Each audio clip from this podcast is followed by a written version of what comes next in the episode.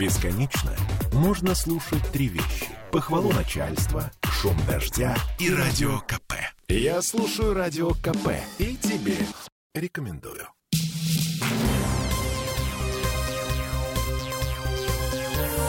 Темы дня.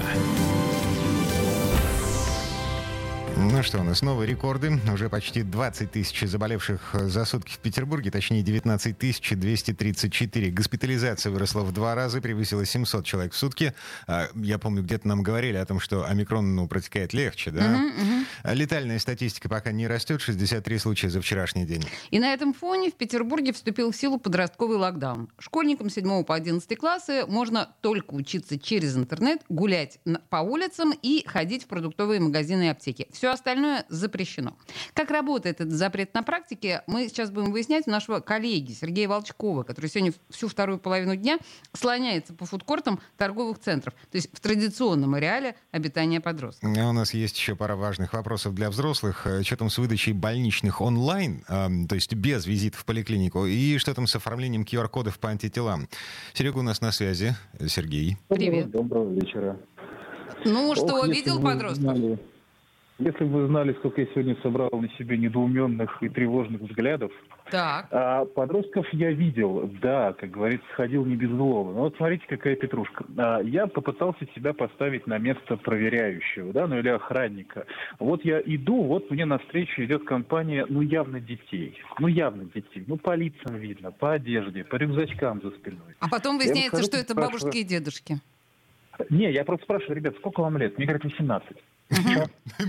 То есть, а, как бы а, паспорт потребовать ни я, ни охранники, по крайней мере, они сами нам так говорят, да, вот охранники на фудкортах, не имеют права. Почему в А, магазинах имеют право, а охранники не имеют? Не, погоди, если ты предъявляешь э, для того, чтобы войти в, торгов... в, в- помещение магазинов или на фудкорт в торговом центре, ты должен предъявить QR-код. Да, я понимаю. Подожди да. секундочку. Ты, когда покупаешь алкоголь в магазине, тебя спрашивают паспорт. И продавец имеет право спросить у тебя паспорт, если тебе 18 лет. Почему охранник не может спросить паспорт у фудкорта?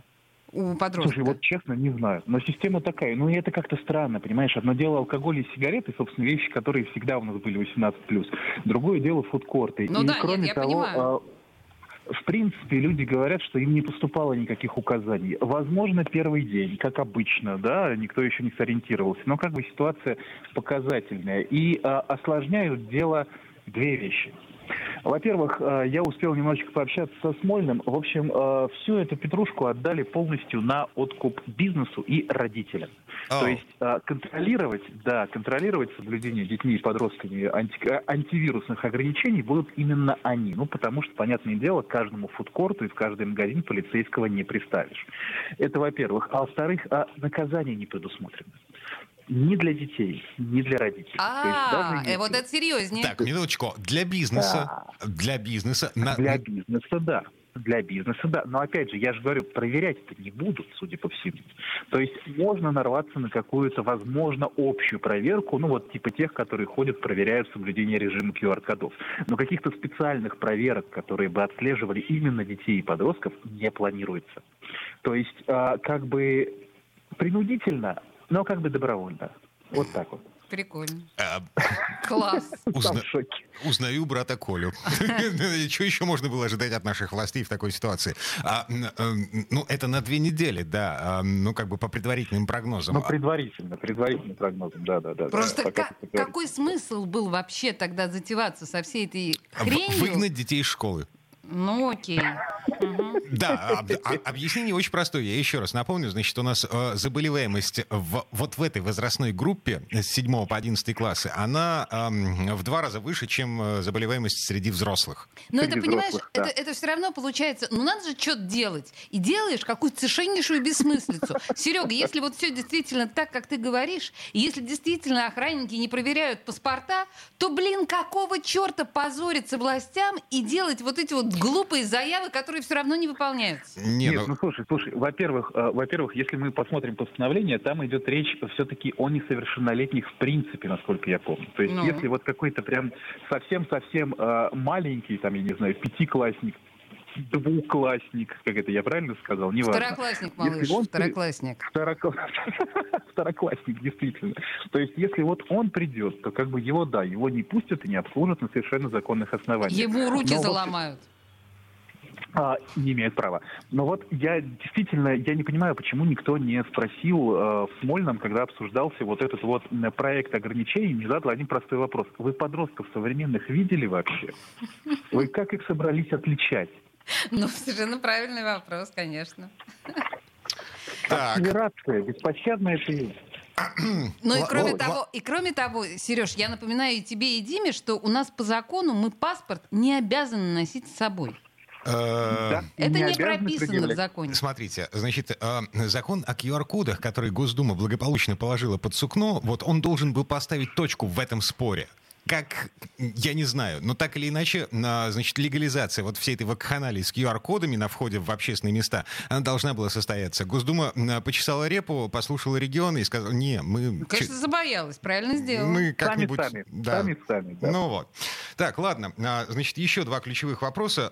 Это уже по поводу взрослых. Значит, что у нас там с оформлением больничных онлайн? В Москве, я знаю, а, их выдают уже неделю. Ну, то есть оформляют да. документы без визита визита, физического визита к врачу или врача на дом. Да, но, видимо, что положено Юпитеру, то не положено быку, потому что э, в Петербурге это пока проект. Смольный все еще надеется его запустить э, к середине февраля и сейчас активно общается на эту тему с Минздравом. Почему с Минздравом? Да потому что вот эта сама процедура выдачи больничного, она регламентирована на федеральном уровне. То есть есть постановление Минздрава, которое соблюдают все и в Петербурге, и в деревне Гадюкина. Кроме Москвы. И, соответственно, чтобы да, получается так. И, соответственно, чтобы Петербургу начать выдавать больничные дистанционно, то есть без осмотра врача Петербургу, нужно, чтобы Минздрав изменил свои же правила. Эта работа, как нас сегодня заверили в Смольном, сейчас ведется, и она, судя по всему, уже на финишной прямой. Вот где-то к середине февраля все должно заработать. Как это работает в Москве, э, как это, вернее, удалось в Москве провернуть, никто не знает. Вот, ей-богу, сегодня созванивался с медицинскими юристами, специалистами, никто не понимает. Mm-hmm. Ну, вот так. Но, видимо, там Кремль, там ближе. Mm-hmm. Прекрасно. Могу себе представить, есть у меня подозрение по поводу того, что тут на самом деле цена вопроса. То есть есть же у нас фонд, федеральный фонд социального страхования, который оплачивает эти mm-hmm. самые больничные. И у этого фонда, э, соответственно, есть документооборот. Ну вот. А человек пришел, на него оформили бумажку. Человек не пришел, на него не оформили бумажку. Ну, вот. А знаете, что я вам сейчас скажу? Я Давай. поняла. Представь себе, ведь когда вот я последний раз была в поликлинике, в городской, а это было буквально, там, не знаю, полгода назад, там до сих пор подклеивают клеем канцелярским бумажки в карточку. То есть нет, какая там компьютерная база, какая там что там... Самое страшное, Олесь, заключается в том, что врачи, ну вот медсестры, которые занимаются этим, да, они вынуждены теперь вносить это все в электронную базу и подклеивать бумажку. То есть выполнять двойную работу по фиксации твоего ну, визита. Понимаешь? Кстати, что касается больничного, дистанционного, тут вот в тему, а, у нас сегодня рекорд не только по заражениям, у нас рекорд еще и по количеству амбулаторных больных. То есть тех людей, которые сидят на больничном, их у нас 226 тысяч. Из них 114, то есть э, больше половины, э, с подтвержденным коронавирусом. И такого не было ни разу. Мы сейчас даже не берем эпидемию. Такого не было в принципе, как мне говорили, в новейшей истории. Вот что-то подобное, я просто сегодня сам ходил в поликлинику, собственно, разговаривал с врачами, как под сурдинку. Что-то подобное припоминают только в 2011 году, когда была вспышка, вспышка а, вот птичьего или свиного гриппа, к сожалению, не уточнил.